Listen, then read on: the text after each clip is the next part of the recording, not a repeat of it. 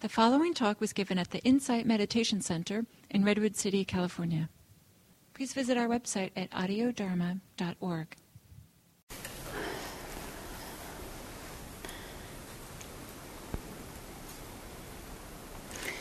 So I, uh, I hope you had some time connecting with your hearts,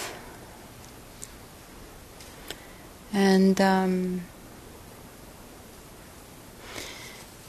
I hope you notice that sometimes your heart's open and sometimes it's closed. There's this really um, beautiful. I, I, just love this children's book. It's called My Heart.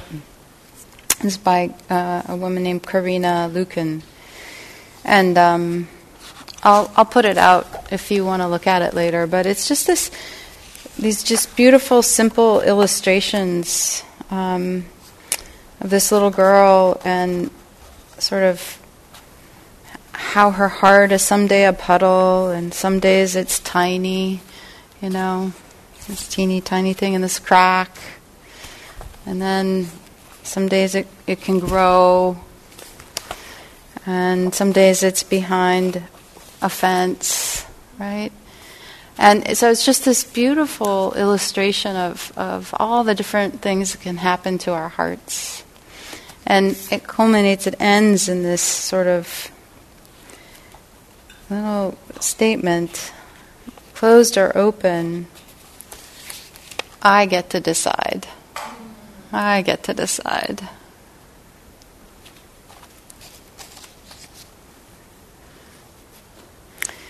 So, you know, and that's, I feel like that's really true that we kind of get to decide, but also we have to do the dance. We have to let the heart do the dance and the mind do the dance, and it, it contracts and it gets, you know, protected, and it, you know, sometimes is big and open and can be very active. So um, I really want to encourage you to keep looking for small ways, the small ways that you shut yourself down, shut the heart down. You compare yourself negatively to others, you know. Um, and th- these are often very, very subtle, small ways in my experience that maybe don't even necessarily have language. It might not even be this formed thought. It's more this feeling of uh, something not quite right, you know, or uh, a, a, subtle, uh, you know. I'm, just curious have any of you ever come here and felt like you didn't belong here? Or felt like, you know, um, somewhere else you didn't belong. Right? This happens to us. And, you know, sometimes in meditating, we'll compare ourselves to another meditator. We'll think, well, they're meditating better than I am. Right? Or I'm not meditating good enough. Or this is not the meditation I wanted. Sometimes this comes up like, oh, you know, if you're got lucky enough to get into one of the IRC retreats, right? This long lottery list, and you think, oh, but this other person wanted to go, and you know, they should have they should have gotten my spot. They deserve it more than I do. Even in that, you know, in some ways that can feel like a generosity. It can feel like um, the sense of wanting other people to have a retreat experience or this other special experience, but and it can feel like you know we can feel encouraged, like that's good to think this way, but often just kind of notice if there's also a subtle feeling of being inadequate, not good enough, not deserving, not smart enough. There's just some subtle sense that just yeah, I I'm not good enough.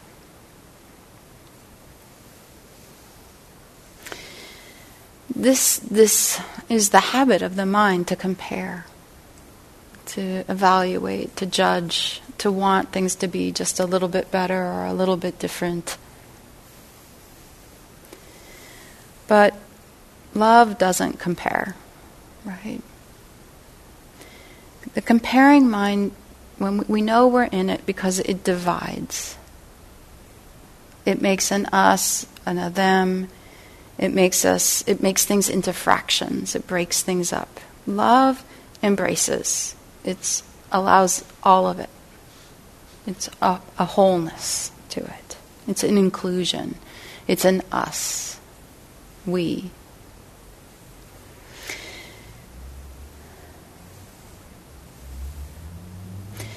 There's something in the field um, of uh, psychology and cultural studies called microaggressions. And this, this term really, um, and this, these acts uh, really um, capture me because they're teeny tiny small movements of aggressively hurting others by making them feel they don't belong or that there's they're odd or wrong and it's typically the field comes out of looking at race issues, gender issues, gen- sexual identity issues. And so it's the kind of statement that often the person making the statement actually means to be, they think they're being kind. They think they're being supportive. So as a woman, you might have, um, I might have gotten a comment about, wow, you did that really well for a woman right? So there's this sense of, and it could have come from a woman or it could come from a man, but there's this sense of the, the, the, idea that as a particular gender, you, you, it's, not some, it's not normal or right that you can do whatever it was well. So there's this experience when you have that kind of thing happen where you, it, it, for me, it's like this bizarre mix of like, I'm being complimented, but I'm also like, like feel super like self-conscious and like like oh I, am just bound to fail or I, this is an aberration or you know there's this this disavowal of the naturalness or my experience and so it's it's a you know bizarre thing because again most times when that kind of a microaggression is made it's not not usually done intentionally to make someone feel that way. It's really coming from this belief that this person has that, you know, oh yeah, women can't do that, and they believe that belief, right? And and that they they think they're highlighting and supporting you. But it makes us feel like we're not right, we don't belong, right? And so culturally, this can happen a lot around language, assuming somebody speaks a particular language or should speak a language, or it can happen around. Um, no, where are you from? Really, really, right? And and and that can feel like curiosity or interest, but it ends up making somebody feel like they don't belong. And so, what I love about this is that it really helps bring to mind these really subtle ways that our views and opinions, our beliefs get manifested, and we, we are we're still bought into them. We don't even see them as aggressive or hurtful when we're engaged in it. And and I also think it really like really points back to how do we do this to ourselves all the time? How do we subtly criticize ourselves?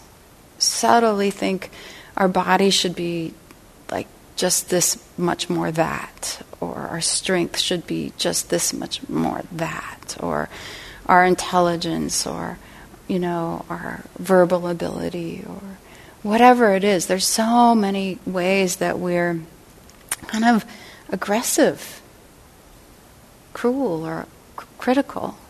My meditations aren't good enough, right? Um, it, it all comes from this comparing mind. It all comes from this where we get caught in these ideas and views of what things are supposed to be. So, this is where I go back to. I love this idea of like finding that space where we can see that there's believing and not not being bought into the believing and then there's disbelieving and not necessarily being bought into the disbelieving but somewhere in the middle is this place of curiosity of wonder of interest of wanting to know more, wanting to know more about um, how to be open, how to be present, how to just see all of the stuff that just comes unbidden, right? All of these thoughts and views and opinions. So for me, um, to do this, to do this work, it has everything to know with our, get, our getting to know ourselves. But in order to really get to know ourselves, we have to feel safe enough to let ourselves be seen, to be known. And it is necessary in this practice to know yourself. It is absolutely necessary to, for freedom. And it's a gift that we give to others when we know ourselves, really know and accept ourselves.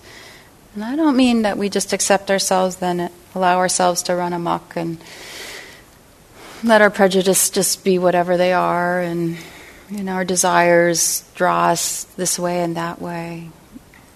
But to just to know that all of these things are going to, you know, and see them, these things that come, and then with wisdom and with an open heart and with wonder and curiosity, kind of keep sifting through it all and deciding, deciding where we're going to choose to to live from, where we're going to act, and how do we allow the heart to choose love instead of division separation, rejection.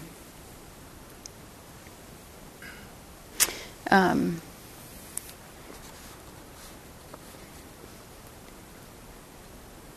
Earthlyn Manuel Zenju um, wrote a book. It's a short, very short, very sweet book. It's uh, called Be Love An Exploration of Our Deepest Desire. And in it, she wrote it is an act of love to study yourself. Be honest with who you are. Know how you impact others. Despite the difficulties with being or feeling close to others, we cannot give up. Don't give up.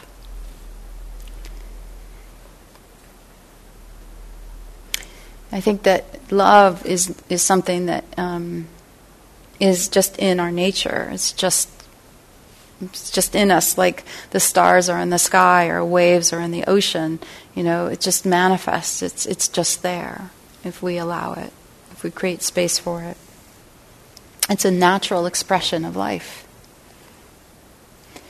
And so, you know, one way we can be that love is to acknowledge ourselves and one another by looking in, into each other's faces by looking into our hearts, by watching ourselves with a sense of wonder and curiosity and, and openness instead of judgment and wanting to, well, I don't want this, I want to stop having that experience and I don't want to be like this anymore. So, can we bring genuine warmth and affection, setting our judgments aside? Mm, perhaps hold the intention of letting go of the comparing mind and all the stories that keep us from loving one another and loving ourselves.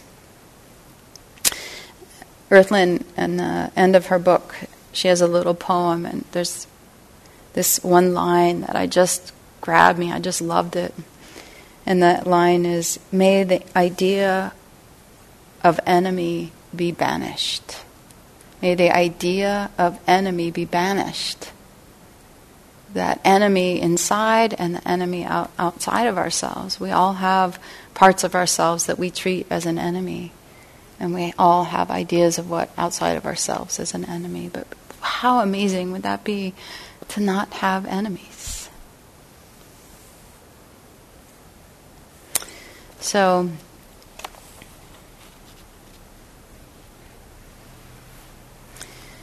I'll end with one last little quote.